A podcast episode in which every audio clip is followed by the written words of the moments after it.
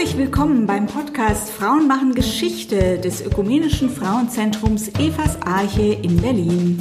Ich heiße Anne Borotzki-Voss, ich bin Bildungsreferentin in Evas Arche und auch in dieser sechsten Folge unseres Podcasts will ich euch wieder eine Frau vorstellen, die nicht nur in ihrer Zeit sehr wichtig war und die es auf jeden Fall wert ist, dass wir uns an sie erinnern. Bei mir ist heute Claudia von Gillieu, die uns schon in der ersten Folge Katharina von Kardorf-Oheim nahegebracht hat. Claudia ist eine ausgewiesene Expertin für Frauengeschichte. Mit ihrem Projekt Frauentouren veranstalten sie und ihre Kolleginnen viele Führungen zur Frauengeschichte in Berlin, manche zu bestimmten Frauen oder auch zu bestimmten Themen, zum Beispiel Frauen und Armut oder auch Frauen als Architektinnen. Herzlich willkommen, Claudia. Hallo, Anne.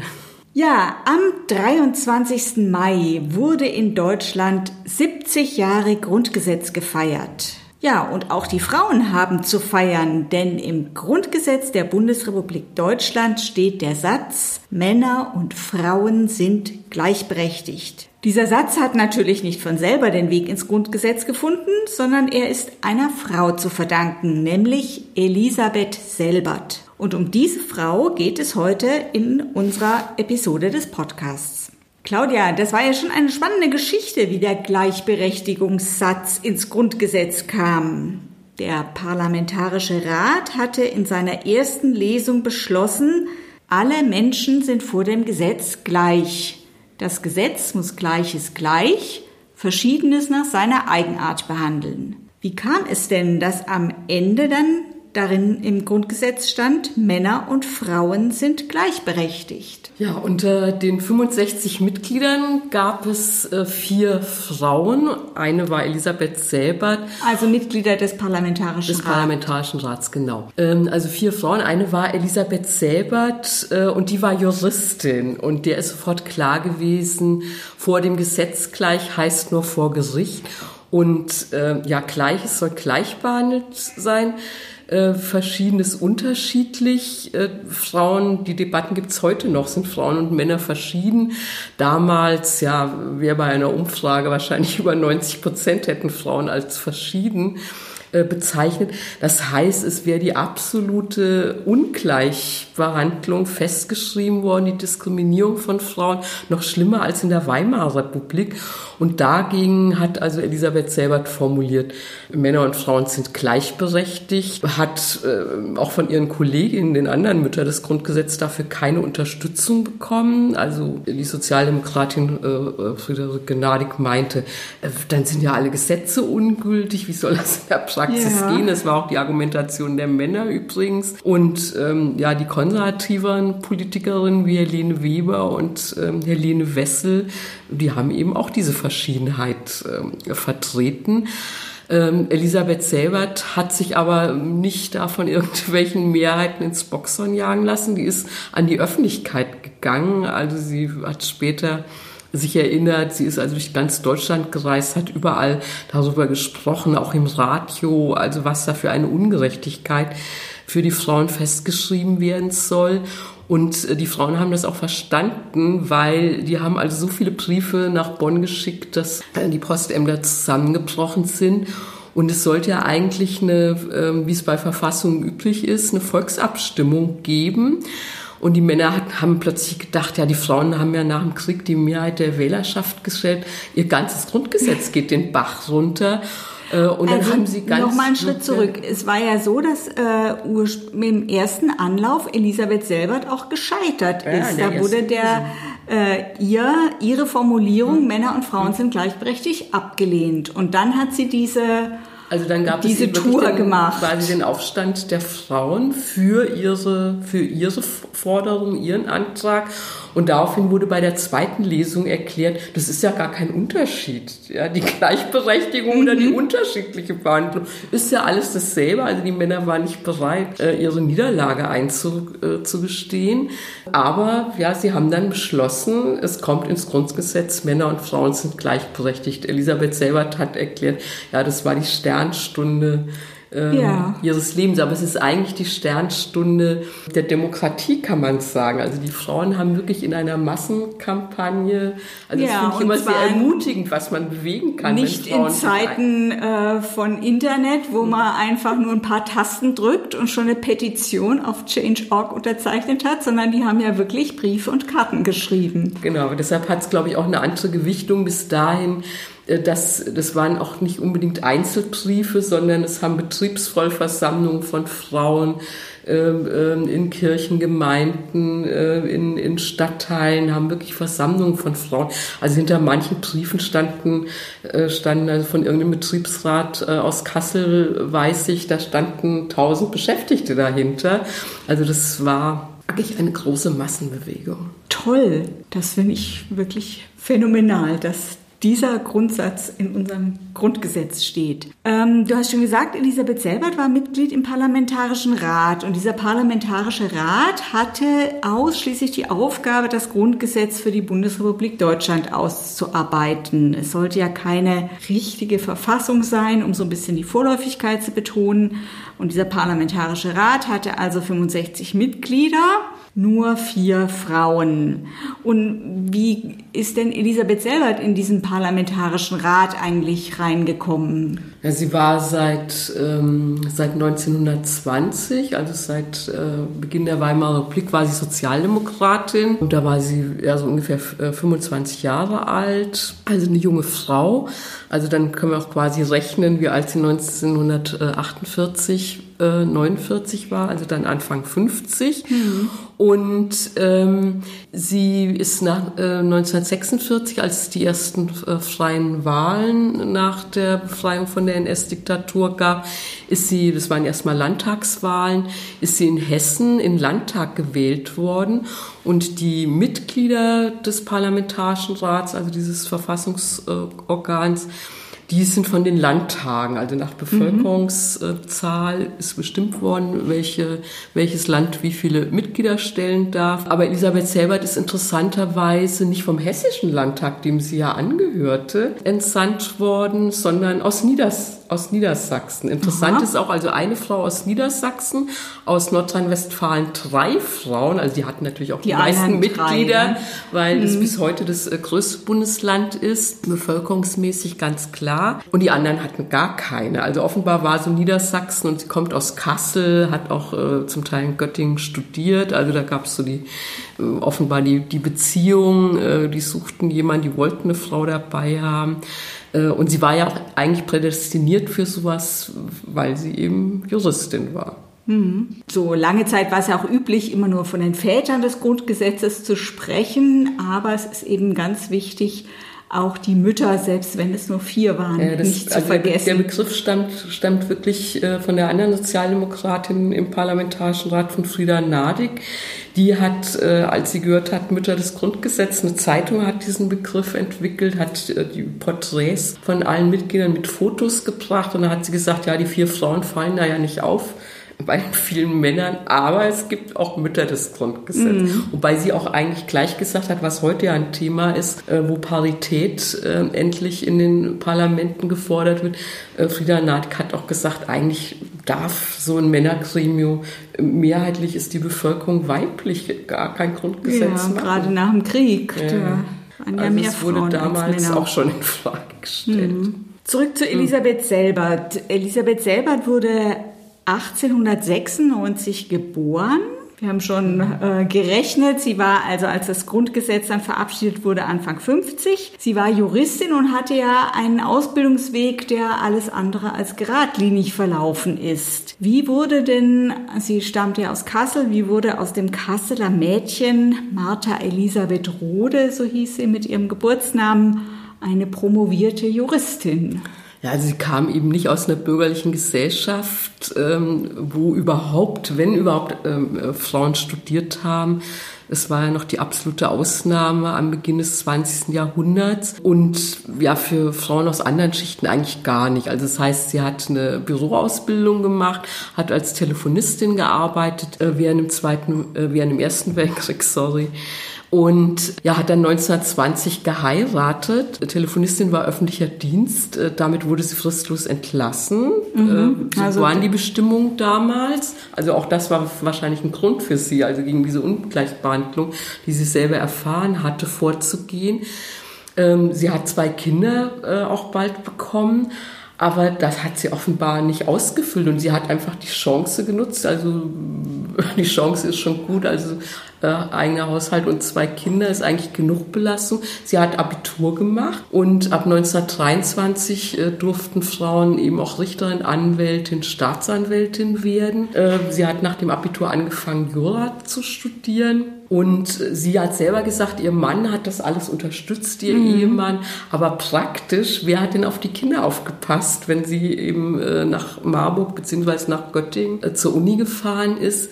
Ähm, das war ihre Mutter. Also das mhm. heißt, es ist eigentlich die weibliche Unterstützung. Also der mhm. Mann war der Ehemann war so offen, dass er ja da ihr keine Steine, in, keine Steine in, äh, in Weg gelegt hat. Äh, aber letztendlich ist es die weibliche Unterstützung mhm. auch da wieder, wenn man genau hinguckt. Und sie hat das Jurastudium mit der Promotion abgeschlossen und sie hat eine Arbeit geschrieben zum Thema Zerrüttung als Ehescheidungsgrund. Das war ja damals auch durchaus ungewöhnlich. Genau, das war eben eine, also wir haben ja jetzt 100 Jahre Frauenwahlrecht als großer Erfolg, aber was konnten die Frauen eigentlich durchsetzen im Parlament? Und das war eine, eine ganz, ein ganz großes Thema äh, eben das Scheidungsrecht zu reformieren. Also in der Bundesrepublik galt es bis in den 1977, dass eine Ehe nur geschieden werden kann, wenn einer Ehebruch begangen hat. Und das heißt, es wurde schmutzige Wäsche gewaschen ähm, und dass eine, ja, und eine Ehe auch einfach schuldig geschieden. Genau, schuldig geschieden. Ähm, Elisabeth Selbert hat quasi juristische Begründung äh, dafür angeführt, aber es war eigentlich auch ein großes Frauenthema in, in der Weimarer Republik, was sie aufgenommen hat.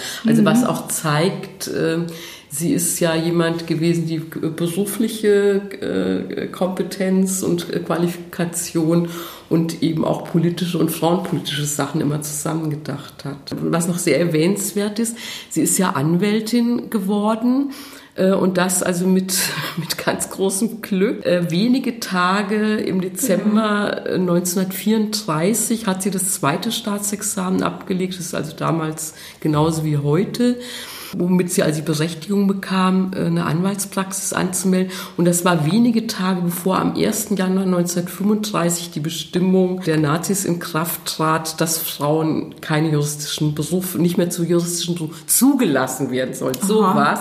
Und es gibt also die Überlieferung, die Prüfungskommission ist extra ja, äh, zwischen Weihnachten und Silvester zusammengetreten, damit sie das Staatsexamen hat und dann hoffentlich hatte, hatte die Behörde auch noch auf, wo sie dann noch ihr, an, ihr Büro anmelden konnte. Mhm. Und das war ganz wichtig für die Familie, weil der Mann ja auch Sozialdemokrat war und bei der Stadt Kassel gearbeitet hat. Der war 1933 eben rausgeflogen, saß zeitweise auch im Gefängnis und jetzt konnte Elisabeth Selbert mit, ähm, mit ihrem Einkommen den Lebensunterhalt der Familie bestreiten. Mhm. Dann hat sie die Familie über die Runden gebracht. Genau, also wobei es ja in der Nazizeit als Juristin macht man sich auch so seine Gedanken, aber sie hat eben angegeben, ähm, sie hat halt äh, Familienrecht ja. gemacht, aber wenn man so denkt, zu Familienrecht gehörte eben auch, weil wir gerade über Scheidung gesprochen haben, dass man sich ähm, aus rassistischen Gründen scheiden lassen konnte oder ja. so. Also, aber offenbar ähm, ja, hat sie da einen Weg gefunden. dass sie mhm. da nicht äh, solche Nazi-Geschichten machen musste. Ja, und dann wurde sie eben nach dem Krieg eine der Mütter des Grundgesetzes und hat eben auch selbst die Verabschiedung des Gleichheitsgrundsatzes als Sternstunde ihres Lebens bezeichnet. War sie denn nach der Arbeit im Parlamentarischen Rat auch glaub, noch weiterhin politisch Ich glaube, aktiv? deshalb war es auch die Sternstunde ihres Lebens, weil sie war die bekannteste Frau äh, in Westdeutschland äh, mit ihrer Kampagne und ihrer Rolle da im Parlamentarischen Rat. Aber die SPD hat sie auf einem ganz hinteren Listenplatz zur Bundestagswahl aufgestellt, mhm. die dann ja auch 1949 ähm, nach Inkrafttreten des Grundgesetzes war. Das heißt, sie hat kein Mandat bekommen. Äh, auch äh, bei nächsten Wahlen nicht. Da ist sie, wenn ich mich richtig erinnere, gar nicht mehr angetreten. Sie war nur Mitglied im Hessischen Landtag eine Weile. Alle haben dann damit gerechnet, sie wird äh, von der SPD ins, ins Bundesverfassungsgericht äh, mhm. entsandt. Also das ist ja nicht an, an Parteimitgliedschaften gebunden, ja. aber so ein bisschen wird das immer aus, ausgezählt zwischen, zwischen den Parteien. Aber auch da, also da, da gab es eine Frau, äh, Erna Schäffler, ganz, ganz wichtig, weil die hat vom Bundesverfassungsgericht aus immer wieder Druck gemacht, dass das auch umgesetzt wird ja, mit den Männern ja. und Frauen sind gleich. Und ja, Elisabeth Selbert war wieder normale normale Anwältin. Und sie hat selber, in, also in Interviews, als sie die neue Frauenbewegung entdeckt hat, dass sie eben die Mutter dieses Gleichberechtigungsgrundsatzes ist, hat sie selber gesagt, ähm, ja, ihr ist zugetragen worden, äh, dass sie quasi politisch kaltgestellt wurde, weil sie den Männern zu profiliert war. Also mhm. profiliert bedeutet, ja, sie, haben sie als Konkurrenz gesehen, aber ich würde auch ganz klar sagen, äh, so eine Oberfeministin, die den Männern immer auf die ja. Füße tritt äh, und ihre Frauen äh, mit ihrer Vor Frauen, Frauen hinter, hinter sich, äh, genau, konnte. das äh, dann was, dann denen da den entsprechenden Dampf mal. Also so eine wollten sie nicht weiter dabei haben. Mhm. Aber sie war noch äh, sehr lange als Anwältin tätig, also bis ins hohe Alter, ja, habe ich wie gelesen. Das, wie das so üblich ist äh, in, in solchen freien mhm. Berufen. So, was sie vermittelt hat, war sie damit äh, auch nicht unglücklich. Aber, aber unter politischen Gesichtspunkten ist das natürlich, äh, es ist eine eine Sternstunde der Frauen eigentlich, aber Elisabeth Selbert wird dafür abgestraft. Mhm. Ja. 1994 wurde dann Artikel 3 Absatz 2 des Grundgesetzes um folgenden Satz noch ergänzt. Der Staat fördert die tatsächliche Durchsetzung der Gleichberechtigung von Frauen und Männern und wirkt auf die Beseitigung bestehender Nachteile hin. Warum wurde denn dann 1994 beschlossen, den Gleichheitsgrundsatz noch um diese Formulierung zu ergänzen? Ja, weil äh, also es hat zwei Gründe. Also einmal ist äh, in, in, in Westdeutschland in der Bundesrepublik ganz klar die Erfahrung, das eine ist ein Verfassungsgrundsatz, aber das heißt nicht, dass automatisch ja. auch die entsprechende Politik gemacht wird. Also es hat viele Wellen immer wieder von Mobilisierung, vor allen Dingen dann auch der neuen Frauenbewegung, äh, Verfassungsrechtlerinnen, äh, äh, äh, Frauenverbände wie der Deutsche Frauenrat äh, und somit Lobbyarbeit bedurft, dass wirklich bis heute eigentlich peu à peu kleine Sachen geändert werden. Und, es, und der nächste Geschichte ist ja, dann werden die Gesetze angepasst. Ja, Aber das ja. eine ist das äh, Gesetz und das andere ist die Praxis. Und deshalb dieser Zusatz ähm, verpflichtet den Staat, Bund und die Länder und die Kommunen, also auch entsprechend zu handeln. Also zum Beispiel ähm, äh, Antidiskriminierungsgesetze, die es ja. inzwischen gibt. Die sind genau deshalb eben daraus hervorgegangen. Das war der eine Grund, die Erfahrung, äh, es tut sich praktisch einfach äh, zu wenig.